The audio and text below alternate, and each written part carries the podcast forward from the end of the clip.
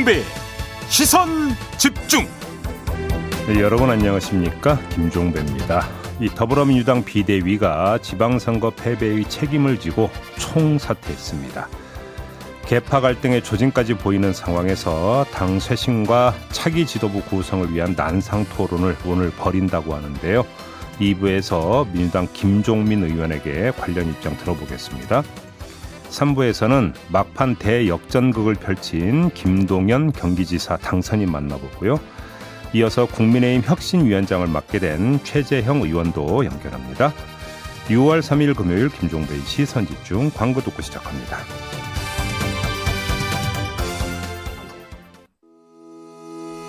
시선 집중은 촌철님들의 다양한 목소리를 기다립니다. 짧은 건 50원, 긴 건 100원인 문자 메시지 샵 8001번, 스마트 라디오 미니와 유튜브 라이브로도 시선 집중과 함께 하실 수 있습니다. 믿고 듣는 진품 시사 김종배의 시선 집중.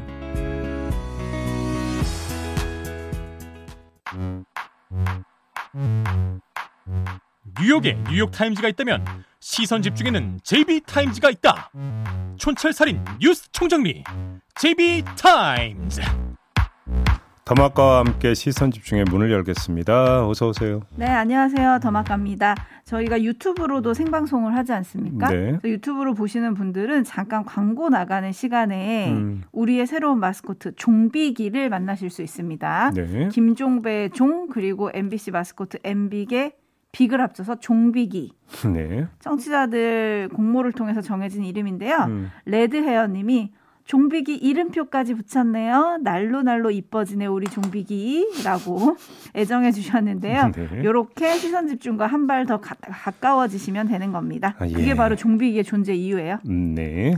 그리고 문은주님 등교 전 아이들과 종배 아저씨 라디오 들어요. 얘들아 시선 집중이라고 느낌표 3개 찍어주셨습니다. 어유 시사 영재들이네. 시사 영재. 어, 그렇죠. 그렇죠. 그렇죠. 음, 네. 앞날이 창창할 겁니다. 그러니까요. 네. 이걸 듣고 크면 정치인이 돼도 좋은 정치를 할 것 같아요. 그럼요, 그럼요. 그렇죠? 예. 나라의 기둥이 될 겁니다. 정 비수님, 네. 정치판은 왜 맨날 좋지 않은 일들을 반복하고 또 반복할까요? 이유가 뭘까요, 종배영? 이런 말씀드리면 어떨지 모르겠지만 정치의 본령은 싸우는 거거든요. 아, 국민을 대신해서 싸우는 게 정치의 본령 아닙니까? 근데 잘 싸워야 되는. 그러니까 그렇죠. 그러니까 싸운다고 뭐라고 할 게 아니고요. 왜 제대로 못 싸우냐를 갖고 얘기를 해야 되는 거죠. 음. 네. 여러 차례 말씀을 드린 바가 있습니다. 오늘도 그 얘기를 하지 않을까 싶긴 한데요. 네. 뉴스와 분석이 함께하는 제이비타임즈 본격적으로 시작해 보겠습니다. 네. 첫 번째 뉴스 오디오로 먼저 만나보시죠. 네, 존경하는 국민 여러분, 저희 더불어민주당 비상대책위원 일동은 이번 지방선거 결과에 책임을 지고 전원 어, 사퇴하기로 했습니다. 이번 선거 패배에 대해 지지해 주신 국민 여러분과 당원 여러분께 먼저 사죄드립니다. 민주당의 더큰 개혁과 과감한 혁신을 위해 회초리를 들어주신 국민 여러분께 감사드립니다. 대선 지방선거 평가와 정기 전당대회를 준비할 당의 새로운 지도부는 의원총회와 당무위원회, 중앙위원회를 통해 구성될 것입니다. 네. 윤호중 공동 비대위원장의 선언 들으셨는데요. 이에 따라서 차기 지도부가 선출될 때까지는 박홍근 원내대표가 대표 직무대행을 이제 맡게 된다고 하는 거 아니겠습니까? 네. 그리고 당 안에서는 수많은 말이 쏟아지기 시작을 했습니다. 이낙연, 홍영표, 전해철, 윤영찬, 신동근 등등의 인물이 잇따라 입장을 내놨는데 각각의 입장을 관통하는 공통 어휘가 있더라고요. 책임이던데요. 책임. 네.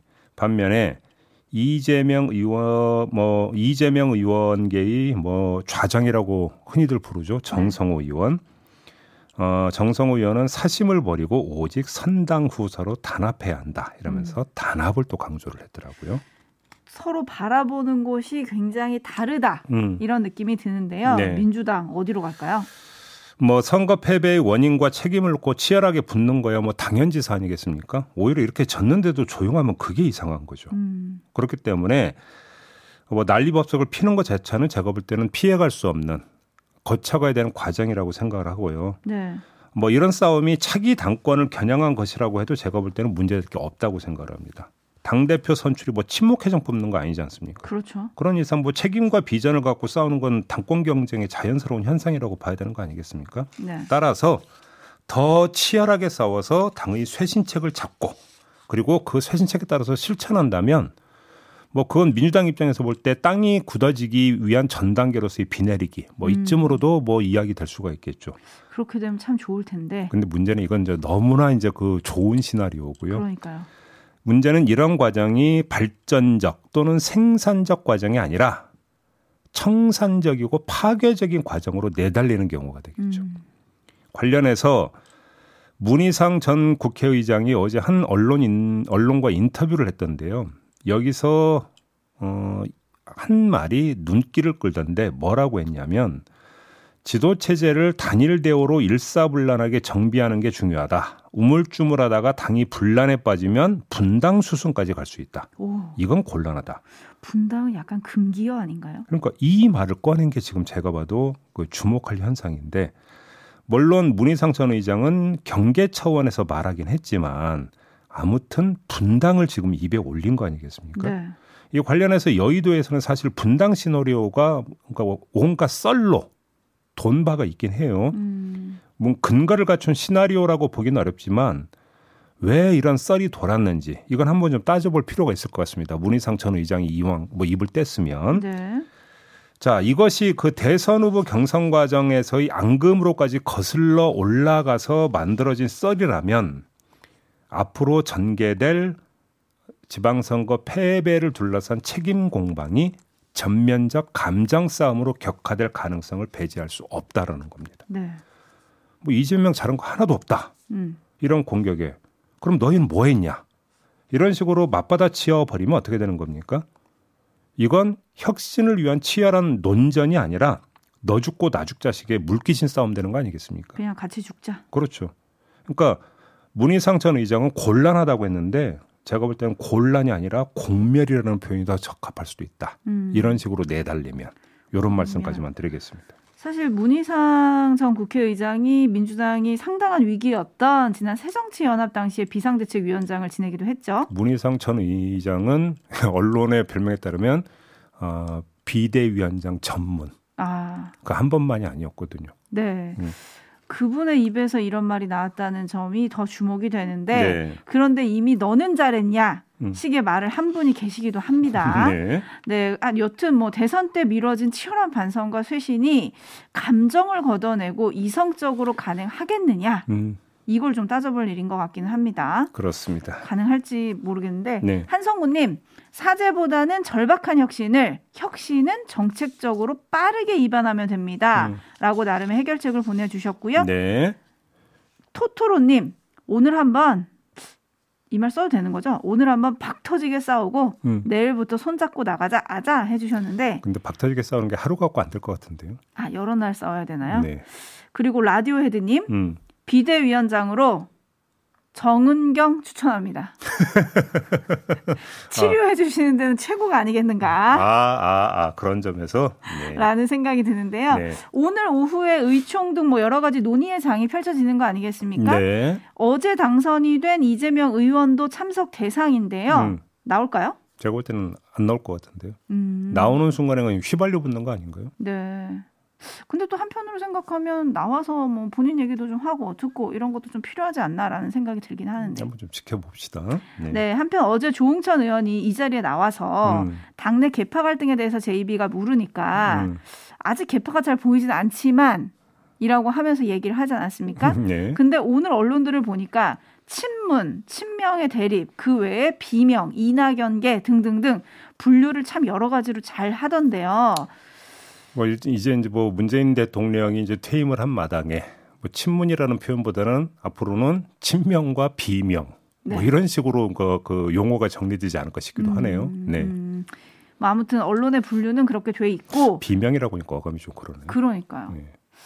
이낙연 전 총리 가 미국행을 앞두고 있지 않습니까? 네. 7일에 출국한다고 그러던데요. 어제 음. 측근들이 만찬 회동을 했습니다. 네. 환송연이었다고는 하지만 지선 참패에 대한 어떤 얘기가 오고 갔을 뭐 거고 당연히 뭐 이- 입길이 올랐겠죠. 그 얘기들이 오늘 의총에서 또 분출되지 않을까. 음, 음. 요것도 좀 시선 집중할 포인트인 것 같고요. 예. 8901님, 박지원 비대위원장의 마지막 혁신 요구가 타이밍이 너무 안 좋았던 것 같습니다. 네. 잘 컸으면 하는 신인인데 이러면 앞으로 어렵지 않을까요? 라는 의견을 보내주셨네요. 음. 그거를 두고는 참 여러 가지 어떤 평가가 있는데요. 큰 방향성에는 동의하지만 타이밍에 문제가 있었다부터 시작을 해가지고 오히려 그 선거 전에 쇄신을 못했기 때문에 이 모양 이 꼴로 결과가 나온 거 아니냐라는 평가까지 여러 가지가 있는 거 아니겠습니까? 네. 그 이제 그 지방선거 패배의 원인이 무엇인가에 대한 그 진단 결과에 따라서 박지원 전 공동 비대위원장의 쇄신 요구 음. 거기서 불거진 분란 이거에 대한 성격 규정이 다시 이루어질 거라고 생각합니다. 네, 그리고 칵테일님이 이재명 때문에 투표하러 간 사람들도 많습니다. 라는 의견도 보내주셨고요. 음. 네.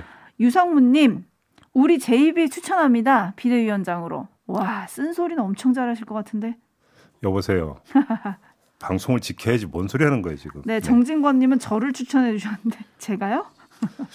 더마카를 민주당 비대위원장으로 추천합니다. 민주당 제가. 여기서 더 막 가면 어떡해요?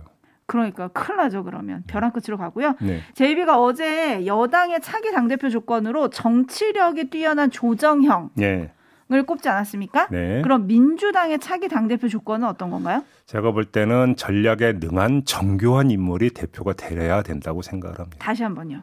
전략에 능한 정교한 인물이 돼야 된다. 아, 왜이 어렵네요. 말씀을 드리냐면 대단히 죄송한 말씀이나 아, 따옴표를 따겠습니다. 속칭 똥볼을 여러 번 찾기 때문에 민주당 같은 경우는 네. 네. 그래서 정말 절실하지 않을까 싶은 생각이 좀 듭니다. 어쨌든 오늘 의총 기대가 됩니다. 한번 지켜보도록 하고요. 네. 제이비타임즈 다음 주목할 뉴스는 어떤 건가요? 네, 오는 7일 총파업에 들어가겠다고 예고한 민주노총 공공운수노조 화물연대 본부, 뭐 줄여서 화물연대라고 부르죠. 네. 이 화물연대가 어제 기자회견을 가졌어요.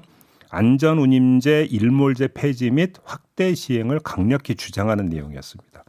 이 안전운임제가 뭐냐면 이 정해진 안전 운임보다 낮은 운임을 지급할 경우 화주에게 과태료를 부과하는 제도거든요. 그래서 3년간만 시행되는 3년 뒤에는 일몰 정리가 되는 걸로 도입이 돼서 올해 12월 31일까지만 시행이 되는데 이걸 연장을 해야 한다. 이런 거고요. 지금 뭐 기름값 급등 때문에 화물차 기사들이 얼마나 어려운지 저희가 얼마 전에 인터뷰도 하지 않았습니까? 그렇죠. 이거에 대한 이제 대안으로 화물연대가 제시를 한 거거든요.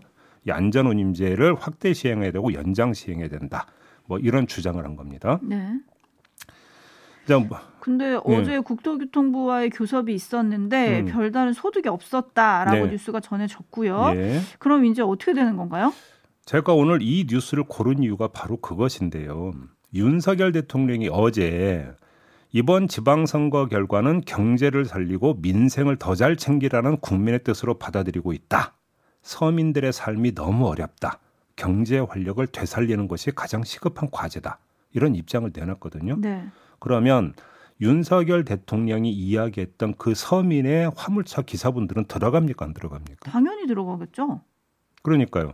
화물연대의 파업은 윤석열 대통령의 이런 언급과 정확히 맥이 닿는 부분이 있다라는 겁니다. 아, 네. 따라서 윤석열 대통령의 어제 입장이 얼마나 진정성 있는 실천으로 이어질 수 있는지를 재는 첫 번째 가늠자가 화물연대가 예고한 총파업을 대하는 정부의 태도, 그리고 화물연대가 요구하는 안전운임제 연장 확대 시행에 대한 정부의 입장, 이거에서 확인이 될 수 있지 않겠느냐. 음. 이 점을 좀 주목할 필요가 있다고 봤고요. 또 다른 게 하나 있는데 좀 더 넓은 차원입니다. 자, 물가는 뛰고 금리는 오르는 상황에서 생존권 목소리가 잇따라 터져나올 가능성은 얼마든지 있는 거 아니겠습니까? 화물 연대만이 아니라 그렇죠. 여기에다가 사실 노동 문제로만 놓고 보더라도 지금 어, 정권 교체 이후에 재계에서 목소리를 계속 높이고 있는 것 중에 하나가 뭡니까? 중대재해처벌법 문제에 있다고 계속 이야기를 하고 있지 음, 않습니까? 네네. 그럼 법 적용 문제도 여기에는 또 연동이 되어 있다는 것이죠. 그러네요. 근데 만약 이런 움직임이 거리에서 나타날 경우, 그 다음에 정부에 대한 요구가 본물 터지, 터져 나올 경우, 윤석열 정부가 어떻게 대응할 것인가? 이건 상당히 중요한 관심사거든요. 간단히 말해서 정부의 조정 기능에 방점을 찍을지 아니면 법 질서를 강제하는데 무게를 둘지 음. 윤석열 정부의 대응 기조가 어느 쪽으로 무게를 둘 것인가 이건 중대한 관심사라는 겁니다. 네. 더 좁히면 윤석열 대통령이 그토록 강조하고 있는 법치라고 하는 것의 실체가 무엇이냐 음. 이것을 엿볼 수 있는 대목이기도 하다. 음. 이것도 중요한 포인트라는 것이죠. 민생과 법치 그 안에서 어떻게 대응할지가 관건이다. 포인트를 짚어주셨는데요. 밥김님. 안전운임제 덕분에 졸음운전이 줄었다라고 뉴스에서 봤습니다. 네. 라는 의견 보내주셨고요. 음. 8539님. 절실합니다. 안전운임제. 음. 우리 화물 노동자들 너무 힘듭니다. 네. 라고 보내주셨는데, 네. 네, 정부가 좀 대안을 찾았으면 좋겠다. 라는 생각이 드네요. 그러니까 지켜보도록 하겠습니다. 좀 우려하는 부분이 어떤 이런 생존권 요구에 대해서 그 요구의 밑바탕에 있는 현실에 대해서는 제대로 그러니까 그 주시하지 않으면서 생존권 요구 과정에서 나타나는 그 일, 뭐 예를 들어서 법 질서라고 하는 것에 약간 일탈한 부분들에 대해서 계속 법을 들이대는 음. 이런 식의 대응이 되어버렸을 경우에는 어떻게 될 것이냐. 네. 이걸 좀 우려하고 있는 것이죠. 네, 지켜보도록 하고요. 제이비타임즈 다음 주목할 뉴스 오디오로 먼저 만나보시죠. 저는 정의와 상식의 법치를 앞으로 법무부가 나아가야 할 방향으로 제시하고자 합니다. 선진 법치 행정으로 대한민국의 미래 번영을 이끌어 나갑시다.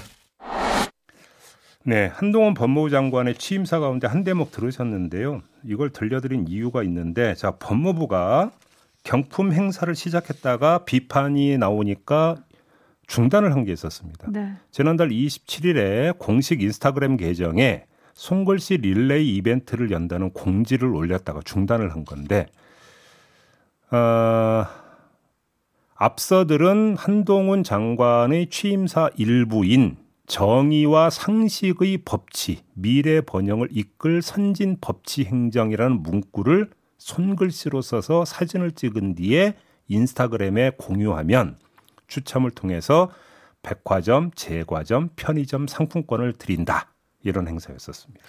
네, 여튼 중단을 시켰습니다. 법무부가 네, 네. 해명이 궁금한데요.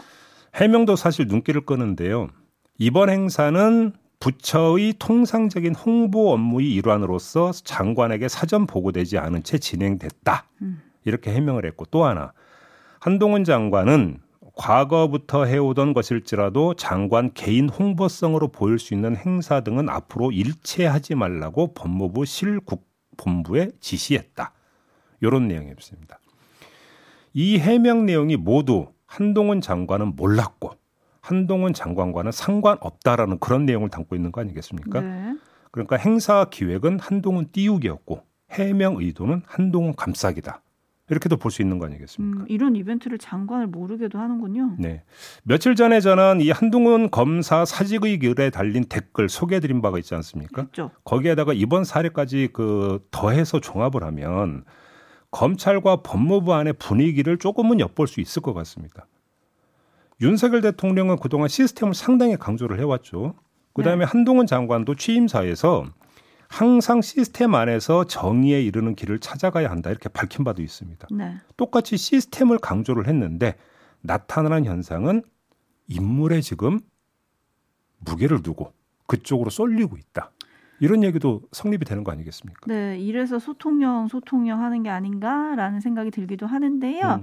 정님이 다들 한동훈 장관에게 잘 보이려고 엄청 노력하네요라는 의견 주셨고 다홍이님 상식 바뀌네요라고 해주셨고 음. 0908님 몰랐으면 더 문제 아니냐. 양치기님은 우리가 민망하다. 네. 4430님 이러다가 무한 한동훈 교 나올 것 같습니다라고 해주셨는데 저는 이런 생각이 들더라고요. 이게 법무부가 한 이벤트가 그 법무부의 비전을 알려주는 건가? 이런 거라 그러잖아요. 음. 비전 널리 알리기. 네. 근데 법무부 비전을 굳이 왜 널리 알려야 되죠? 다 알지 않으세요? 모든 국민에게 법 적용은 평등해야 된다. 음. 요거를 실현하기 위해서 법무부가 있는 거 아니겠습니까? 다 네. 아는데 굳이 이런 이벤트를 왜 하지? 라는 생각을 저는 했다. 네. 어떤 그 분, 그러니까 국민들의 이 그 법 존중, 네. 법 질서 마인드 이런 것들 을 일깨우기 차원 이렇게 해석을 하면 되는 건가요? 그러니까요. 아니 그래서 좀 궁금했어요. 그러면 이거를 그냥 법무부 공무원들이 잘 새기고 음. 장관의 취임사는 자기들끼리 잘 새기고 음. 국민을 위해서 열심히 일하시면 되지 않는가라는 생각을 했다. 네 그런 거고요. 한편 선거도 끝났고 법무부가 이제 추가 인사를 단행을 할 거다. 이런 네. 뉴스가 또 많이 보도가 됐더라고요. 네. 그런데 이제 문제는 저번에도 한번 말씀을 드렸습니다만 검찰총장 자리가 지금 비어 있잖아요. 비어 있죠. 비어 언제 있는 채워져요? 예? 언제 채워져요? 그러니까 이제 검찰총장 후보 추천위원회가 열려서 거기서 이제 후보를 추리면 그럼 또 이제 그 다음에 이제 절차 거치고 그래서 지명되면 국회 또 인사청문회 거치고 이런 과정이 있어요. 뭐 최소 한 달 걸린다라는 거잖아요. 네. 이런 어떤 그 일정을 이유로 인사를 계속 내고 있는 것 같은데 윤석열 검찰총장 시절에 했던 이야기 다시 제가 또 다시 환기시켜 드리면 검사 인사는 법무부 장관이 검찰총장과 함께 의논해서 하는 걸로 지금 되어 있다는 걸 당시 검찰이 상당히 강조를 하지 않았습니까? 네. 근데 지금 검찰총장이 그러니까 공석인 상태에서 계속 인사가 줄줄이 나고 있다고 한다면 한동훈 법무부 장관이 사실상 검찰 검찰총장의 어, 인사 영역까지 모두 함께 지금 아우르고 있다. 아, 이렇게 정리할 수밖에 없는 거 아니겠습니까? 그러네요. 네. 그러니까 청와대 민정수석실에서 가져가고 있던 인사검증 기능에다가 검찰의 인사가 어떤 그 권까지 해갖고 종합 행사를 하고 있다. 음. 이렇게 정리를 해야 되는 것이죠. 뭔가 권한이 점점 더 늘어나는 느낌인데 아무튼 앞으로 있을 2차 인선도 좀 지켜봐야 될 것 같습니다. 네. 자, 이렇게 마무리하겠습니다. 더마카 수고하셨습니다. 고맙습니다.